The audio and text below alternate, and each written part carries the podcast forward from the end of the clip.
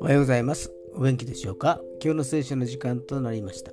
今日の聖書の箇所は、旧約聖書、詩編84編11節詩編84編11節でございます。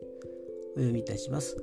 誠に神である主は太陽また立て、主は恵みと栄光を与え、誠実に歩む者に良いものを拒まれません。アーメン神様は太陽のように心を温め、外からの攻撃を盾のように守ってくださいます。そして助け主聖霊様を使わせてくださいました。ここに神の愛があるのです。神様は良き神様です。私たちの人生を良きもので満たそうとしておられるのです。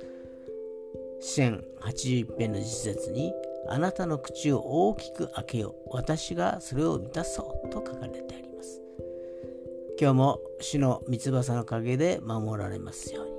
それでは今日という一日が皆さんにとって良き一日でありますように。よしでした。